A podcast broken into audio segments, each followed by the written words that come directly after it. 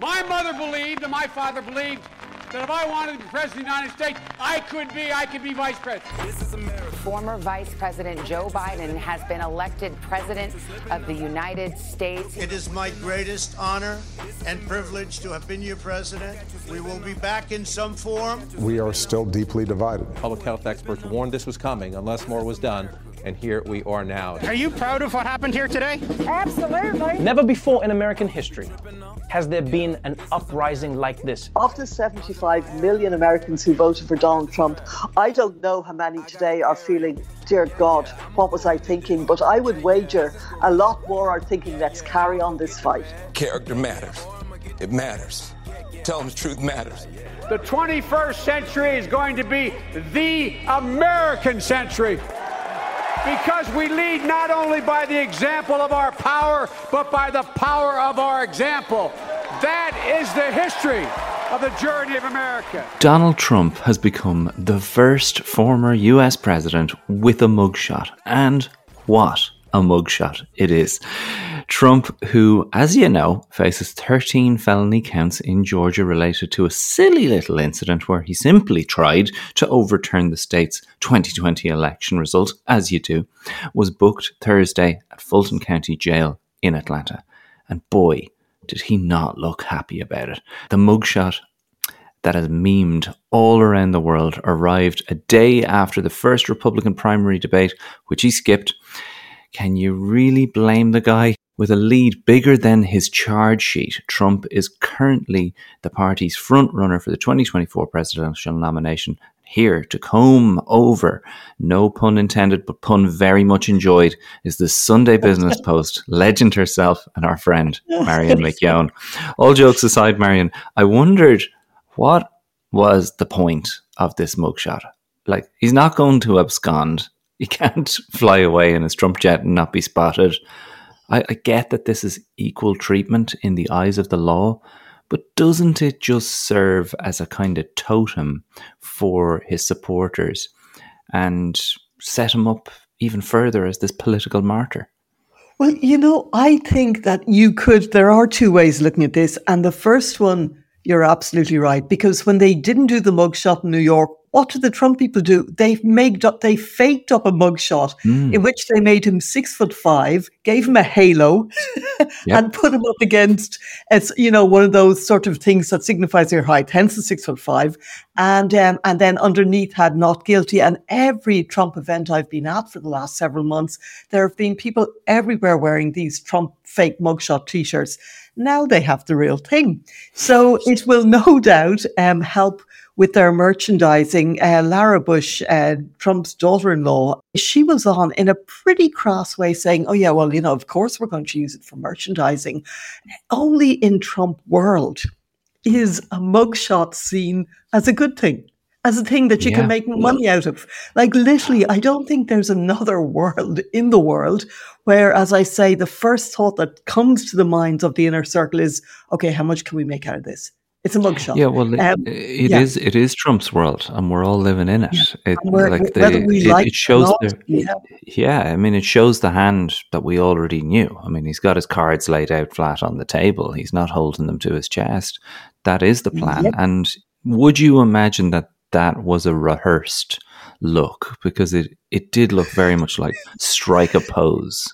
It's like you know when you play with kids and you go put on your scary face or, you know, put on your mean yeah. face or whatever. And there's like yeah. kind of a, hmm, look at me, look at me being scary. And I just one thought, eyebrow up, yeah. But it's the, the scowl from beneath the eyebrows, but the hair is perfect. And the, you know, mm. the bits I laughed at. Okay, were, and this may be mean, but who cares?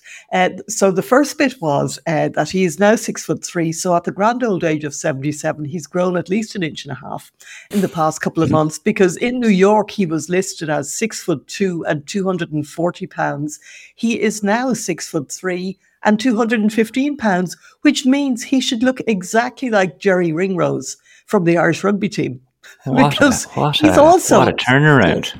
He's also six foot three. In my spare time, Jarlath, I check out the statistics of the Irish rugby team. What can I say? Uh, Gary anyway, Ringrose will love this.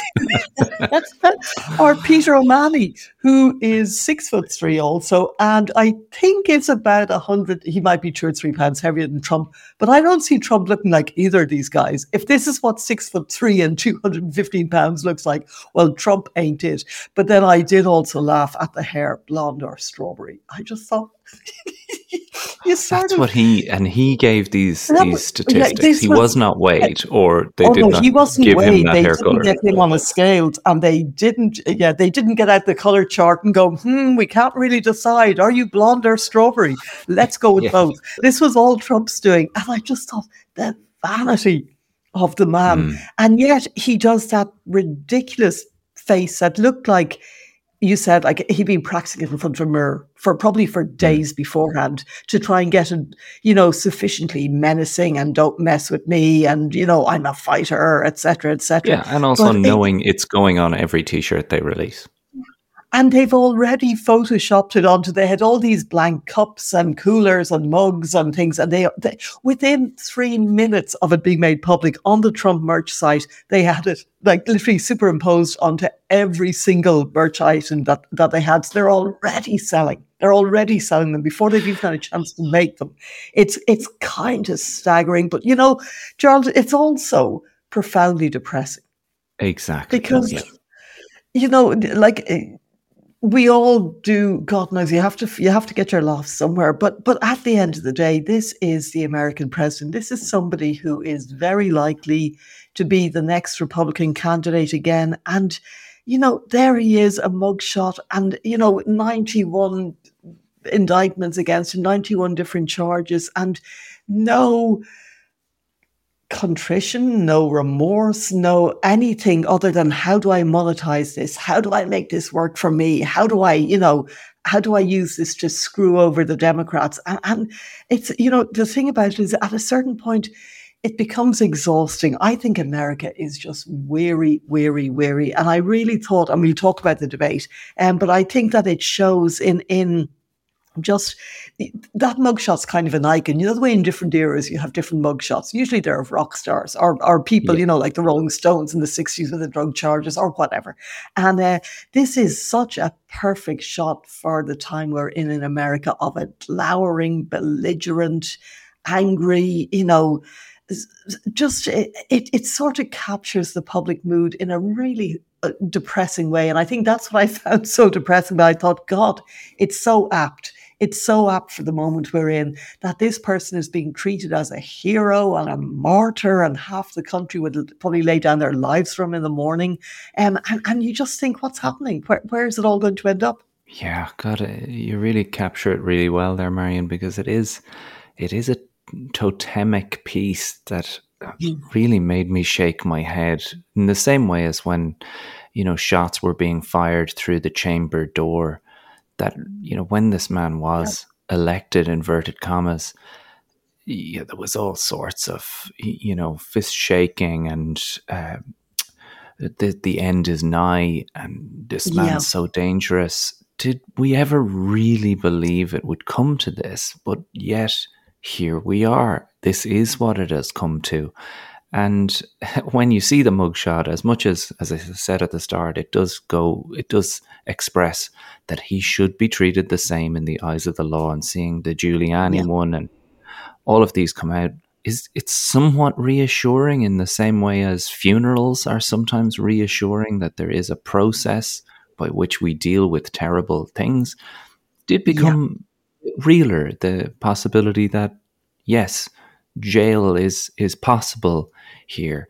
But when I watched the Tucker yeah. Carlson interview, I just wondered: is that another uh, road that we will careen down?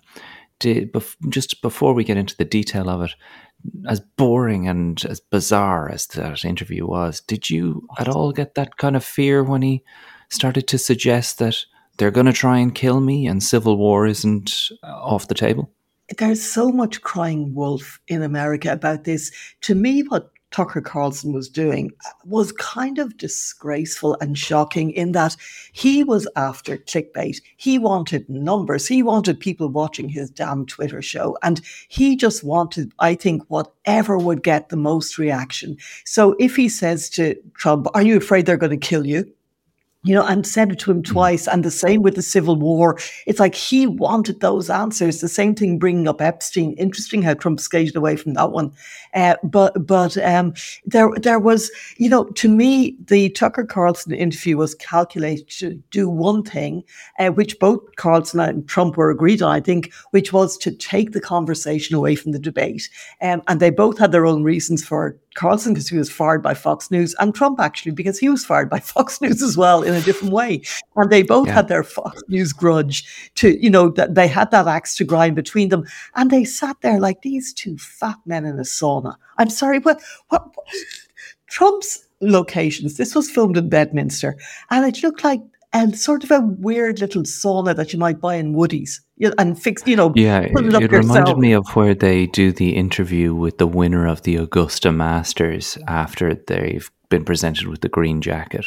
It was so oh, sedate far more and grandiose.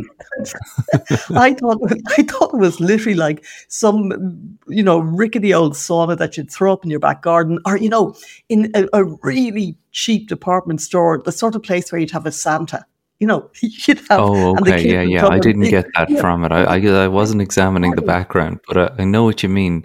It did, but yeah. it had a vibe. We'll yeah. get to later. We'll discuss it a bit more in detail because obviously, the other event, which is far more, I guess, needs to be talked about an awful lot more, is the primary debate. Arkansas Governor Asa Hutchinson, former New Jersey Governor Chris Christie, former Vice President Mike Pence, Florida Governor Ron DeSantis, businessman Vivek Ramasham, Ram, Mash, how, how am I getting that wrong? He, Ramaswamy. How are you getting that wrong? The most it's the most Googled name in America at the moment. Exactly. Former UN ambassador. We may as well go through them. Nikki Haley, uh, Senator Tim Scott, and North Dakota Governor Doug Burgum. They jousted, brawled, and scrapped at this first yeah. presidential primary debate on Fox, as you said, Wednesday in Milwaukee. Now, I've heard countless sources say that Vivek won this, but is that actually what happened, Marion? What is your view of the whole debate overall? Well, do you know, at the risk of sounding like, you know, when people say define winning, if you define winning as being the person who the most people wanted to punch on stage, then he won because I wanted to punch him. I think everyone wanted to punch him. I'm an entrepreneur. My parents came to this country with no money 40 years ago. I have gone on to found multi billion dollar companies. I did it while marrying my wife, Apurva, raising our two sons following our faith in God.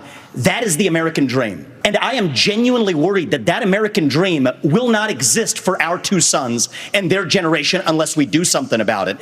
He is so, and that is, he is, I, the first time I came across him, I think we chatted about him was in, at CPAC when he just was on stage and it was like, he was like a kid that had just been given way too much sugar. You know those kids at weddings or something, and their parents just let them run riot, and everyone wants to. oh yeah. Um, uh, well, anyway, he was like one of those that you want to go for Christ's sake. Would somebody get him and put him in a corner somewhere? And he he was really, I think, the same in the debate. He came on, and his he had one goal. He knows he ain't never going to be president of America. I think that's a given. I think he knows that. And I think also he knows that he ain't never going to be Trump's vice president either, although Trump loves him, but that's just not going to work as a dynamic. Uh, so anyway, I think that what, what he wants to do was to just get as much attention for himself. He's a bit like there are so many of them, and Marjorie Taylor Greene, Lauren Boebert, Jim Jordan, Matt Gaetz, they're all media whores and they just want as much attention. They want the camera, the camera, the camera. Having said that, though, he had that knack.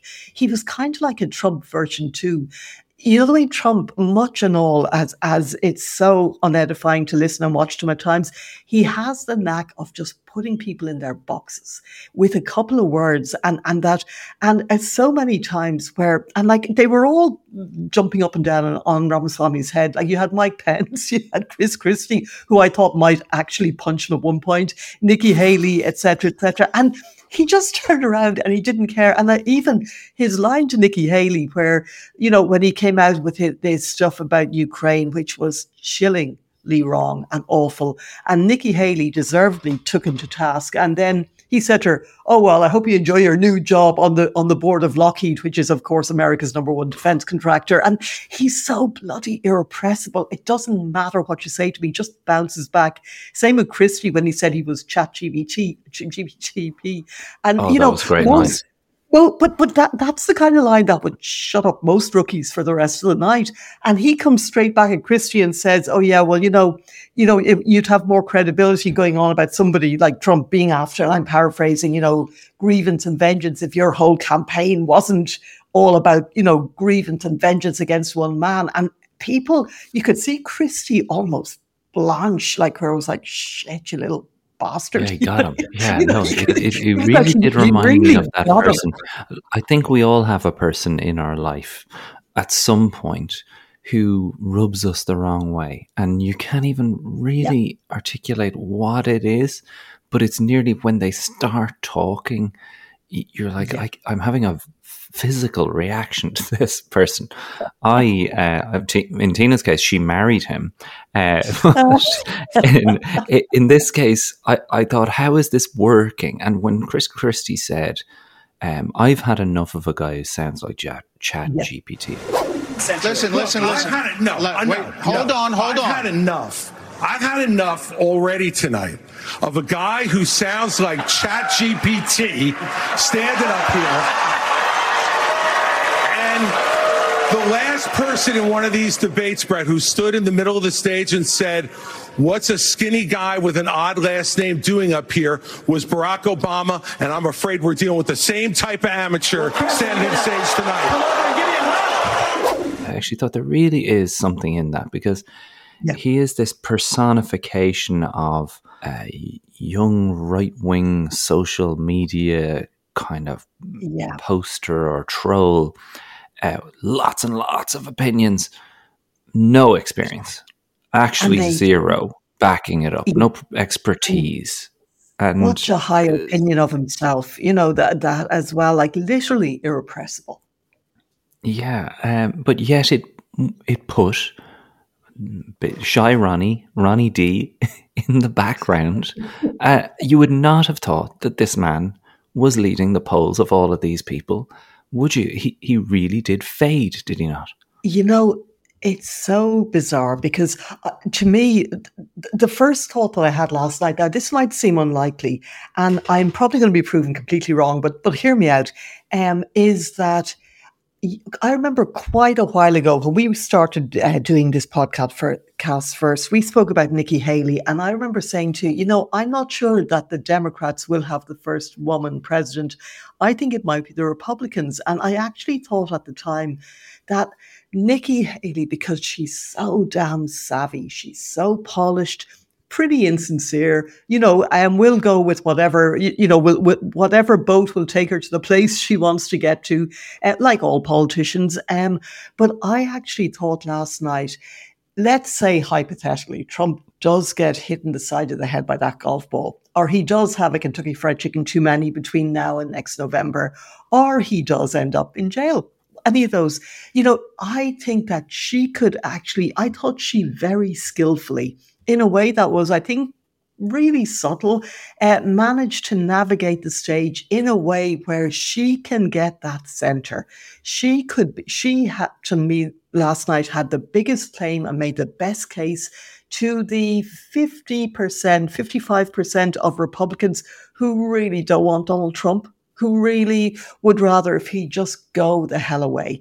Um, because to me, she had the fiscal conservative. She was the only one who actually had the goal to, although she did say she'd support him if he was convicted, you know, that's the little safe pledge there. But the only one who had the goal to say, yeah, you know what, Trump ran up an eight million, eight trillion dollar deficit in his term. We are spending like crazy too. We are. She had positions on things that were discernible. She had a position on abortion that was at least pragmatic, where she said to Mike Pence, forget your frigging federal ban because, you know, you're never going to get 60 senators. And, you know, to me, her thing, well, I don't think we should be putting women in jail. Well, I was like, Jesus, well, that's big of you, you know, but, but she did at least seem to have a position that more people and certainly more conservatives could say, oh my God, there's somebody who's actually quite pragmatic and quite sensible. And one of the interesting fallouts from this was I was looking up a couple of polls, and there was one poll of um, independents in, in Wisconsin where the debate took place. Now, it's going to be the swing states and it's going to be the independents that decide this election once again. And they chose her as the winner by something like 42%. Wow. So, in a weird way, even though, you know, the Washington Post poll shows bizarrely um, Ron DeSantis with Ramaswamy coming in second, uh, but amongst, and that's where I see her maybe stealing a march down that big center aisle of, you know, moderate Republicans. And really in America, there's no such thing as an independent. Independents are moderate Republicans by another name you don't hear liberals or progressives ever calling themselves independents. You know, it, it, it's always, as I say, sort of centrist Republicans who describe themselves as independents. And I think that she could, you know, and I think she, and quite skillfully last night laid the groundwork for for seeming plausible. And even in, in another poll where DeSantis came out as the winner, uh, the number of people who said they'd consider voting for her went up from something like 27% to 47%. So I would say watch that space because to me, she was the most skillful person on the stage last night. She has the governor's experience, she has the foreign policy, her, her UN ambassador. By God, does she beat that stick? But anyway, why not? Uh, but what was interesting to me is like Republicans talk about Tim Scott. I have never got the Tim Scott thing. I've never understood it. Um, to me, he's just this genial lightweight, and that's exactly what he was last night on stage. He may as well not have been there. You know, I, I mean, he just smiled and nodded and smiled and nodded. Asa Hutchinson and Doug Burgum, I mean, I, I, I don't know why they even bothered showing up. They, they were beyond irrelevant. So I think that Chris Christie was that angry man from New Jersey, and Ron DeSantis was the malfunctioning robot. You know, once again. Well, Chris Christie did articulate yeah. one thing, though, Marion, that I thought was you know, he does have that ability to capture things in a sentence. And that sentence for me was whether or not you believe that the criminal charges are right or wrong, the conduct is beneath the office of President of the United States. And I'm yeah, not sure anybody had, yeah. had, said that yet. Um, I know. I think he knows, and you know, everyone knows that he's not going to win this. But how much yeah. of that debate was about putting the uh, real problem child out of the room, letting the grown ups have a chat for a while to see, well, let can we air things out a little bit without the child interrupting and banging something off the table to see where we get to. In that sense, it, like it was a very useful debate because it was the first time in eight years that the the problem child wasn't in the room. Yeah, but you know what? And again, to take that analogy a little bit further, it also reminded me of the parents who, when all the kids are in bed, kind of look at each other and go, oh, Jesus, you know, uh, I don't really know what to say to you, or I don't even really like you. you know? and what the hell are we even doing in the same room? You know, I think that there was a bit of that as well, because one thing that struck me, just from a bit of a policy wonk thing, is they're all over the place. They haven't got one coherent position on you know climate change it's not just young Democrats who are concerned about climate change. It's also young Republicans. Red states are getting burnt. Farmers really care about it. You know, a lot more people. This is not just a blue thing in America now. It's, you know, the, the, the whole country is kind of waking up to it a little bit, not nearly enough, but some. And to me, um, you know, having Ramaswamy go, oh, it's all a hoax and 9 11's a hoax and all this. Let be honest as Republicans. I'm the only person on the stage who isn't bought and paid for, so I can say this. The climate change oh, whoa, agenda whoa, whoa, is a hoax. The climate change agenda is a hoax. And we have to declare independence for it. And the reality is, the anti carbon agenda is the wet blanket on our economy. You just want to go, oh, shut up and sit down. Uh, but um, but I think that they were so they hadn't they couldn't articulate a position between them on abortion. They were all over the map as well. On they had no policies. It's like Donald Trump has completely stripped the Republicans of their identity to such a degree that they just don't know who they are. And they didn't a, really seem to know what they were talking about in any meaningful way in terms of policy. You know, if you took away the insults and the jibes and the whatever, and you Yeah. really think that, yeah, Trump, you know, and you also got the feeling like everybody's there going, okay, this it's like a fire drill. It's like a fire drill. It's probably never going to happen. And it's certainly not going to happen for another four years because we all know very likely Trump's going to win. But we may as well go through the motions. And I think that there is a little bit of that as well. There was hmm. obviously a bit of auditioning for vice president, you know, because Trump will be a one term president if he is. If he is the, the, the winner, it, it will be one term. Uh, and, you know, so I, I think that I, it, it almost seemed like just an exercise in doing it for the sake of doing it. Now, the, there's one coming up in California next month in the Reagan Library, uh, and they've raised the bar a little bit. I don't know if Chris Christie will make the next one, even. I think it might be just DeSantis, Scott, Haley, and Ramaswamy. Um, and and Pence why wouldn't Christie go? Because you you have to get three percent in certain prescribed polls, and you also have to have I think it's over fifty thousand unique donors in 20 different states. And i'm not sure if he's there but he you know like he he might be close to it. He might just get over it. But certainly hutchinson and and the other guy the, the bloke from north dakota they're not going to be anywhere near it.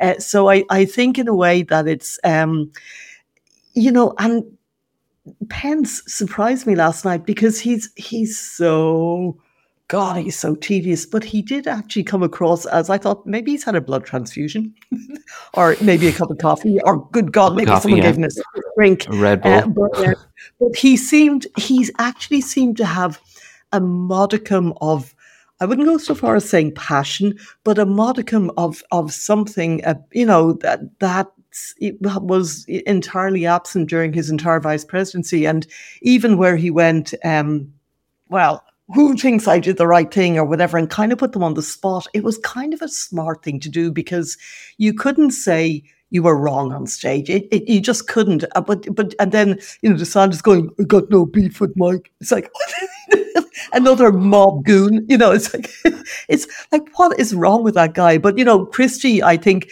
it was amusing to me because when Christie started endorsing him and praising him, you could see Pence going, "No, no, no, you're okay. No, I don't, I don't want your help. Don't want your help, Chris. Everyone hates you. Stay away from me."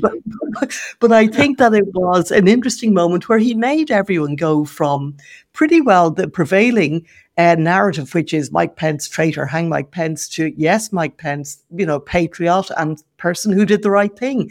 And it was kind of a nifty little U-turn that he he executed there on stage.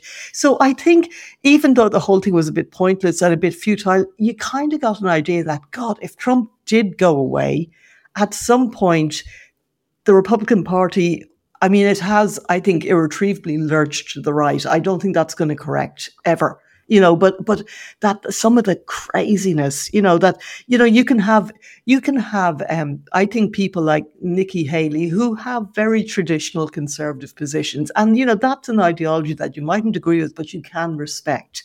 Um but but um at the at the moment I feel that the party is just they don't know who they are. There's such an identity crisis and they're just hanging on for Trump. And I think, but interestingly, I spoke to two people who work with the um, the Freedom Caucus, which is the most right wing and the most pro Trump and the biggest um, sort of powerful group of Republicans in Congress. And they both said to me the same thing, which was that there's a sort of a creeping ambivalence about Trump. And I think just getting back very quickly to, I've always thought there's something about Georgia and there's something about that going to a prison you know, going to one of the worst prisons in America by all counts, and certainly the worst prison in Georgia, this place is notorious. It's it's appalling. And for Trump to be going into a prison in the back door, getting the fingerprints done, getting the mugshot, and he'll be up there in the rogues gallery with all the other ones, you know. And I think that's much more of a leveler because there is something abstract, I think, about federal cases there's something abstract about yes people know classified documents etc but it does seem a little bit victimless you know and i think that when you have witnesses if you have witnesses in a state trial which will be televised and we've said this before you know dyed in the wool republicans like brad raffensperger and you know who was totally pro trump um, you know, in the run up to 2020. Um, people like Ruby Freeman, the mother and her daughter, Shay Ross, who were, who had to leave their own homes just because they worked as election workers. And Rudy Giuliani picked on them because they were black women. One passed a sweet to the other. And he said it was one of those little drives, um, you know, that was a USB port loaded up with false material. He has since admitted that he, he lied, he made it up, you know, and, but their lives were destroyed. And so I think Flor- Georgia wasn't victimless in the same way. I think that if you see people like that as witnesses in the dock testifying, testifying about the impact, and you know, Trump, I don't know if he will take the stand or not, but certainly people will be able to see this unfold. Now, I don't know if this will unfold before next year. But I, to me, this is the one. Um, and I think, yes, January 6th, I think, yeah, you know, Smith probably has a slam dunk with, with the documents, but, but, um, nobody really cares about, about New York and the hush money. Uh, but, but I think that this might be the one that, because it's a Republican state, these are Republicans. They can't just say they're all crazy Democrats. And Trump did this to his own people to a large degree. So I, I don't know. I, I think Wait, that. When um, you say might be the one, yeah. What does what does that mean? Like might be the one that- what? that that sort of you know i think the trump thing is going to be a, a bit like the old joke about bankruptcy that you know it, it happens very very slowly at first and then it happens very very quickly at the end and i think that when trump support starts to erode that you know and i think it's already crumbling almost imperceptibly. But I, I, I, I'll get back to what I was saying about the, these Freedom Caucus staffers. And they, one of them said to me that, you know, well, you know, kind of it's not as cut and dried as it was. As in the Trump, you know, in the tank for Trump, a thousand percent unthinkingly. And that, Yeah. you know, that even the Freedom Caucus, which is the Marjorie Taylor Greenes, which, well, I think she got kicked out of it now, but the Matt Gaetzes, the Jim Jordans, all those, uh, that even they are feeling a bit like, oh Jesus, you know, I mean, like that if if somebody knew who could win, who they really thought could win, would come along, I you know that that they might just be relieved to actually send the whole other thing packing because it's a mess. It's a mess, and I don't think that many Republicans really believe, even though Biden is not going to be a great candidate, but that if you have Biden put up against, you know, Trump with the mug shots, with all of the indictments, with everything else. And it's not about the 35% of, of Republicans who are going to vote for Trump anyway, or the 70% of Republicans. It's about the independents because, yeah, Trump can win the primary. He can romp home. Absolutely, you know, with, without, you know, with the nearest person, uh, you know, in a different county practically. But winning the election will be very different. And, you know, for Republicans, they, they need a winner at this stage. And, and I think that there's a kind of a dawning realization that Trump probably isn't it. Wow, well, Marion, we have an awful lot more to get to in the second half of our show, including the Tucker Carlson interview that we mentioned at the start. Oh, yes. Some Joe really Biden's skinny legs. some really revealing and some really bar. funny moments from it. We always do this every single week on the show. Uh, there's a full extra 30 minutes of conversation and deep dive discussion into the stories that maybe aren't making the headlines over this side of the Atlantic Ocean. Uh, come on over to patreon.com forward slash Irishman Abroad. And for the price of a pint a month, you can gain access to it all and the full back catalogue 10 years of interviews with the greatest Irish people ever to have lived over on patreon.com forward slash Irishman abroad. Why aren't you at the Fox News debate tonight in Milwaukee? Do I sit there for an hour or two hours, whatever it's going to be, and uh, get harassed by people that shouldn't even be running for president? Do you think Epstein killed himself sincerely? I think he probably uh, committed suicide. He was killed. You I think think. so? I think the more the closer you look, I'm not a conspiracy person at all. The bus will go here and then the bus will go there because that's what buses do. And it's weird. The whole thing is weird. Chris Wallace, he was the moderator. Not a friend.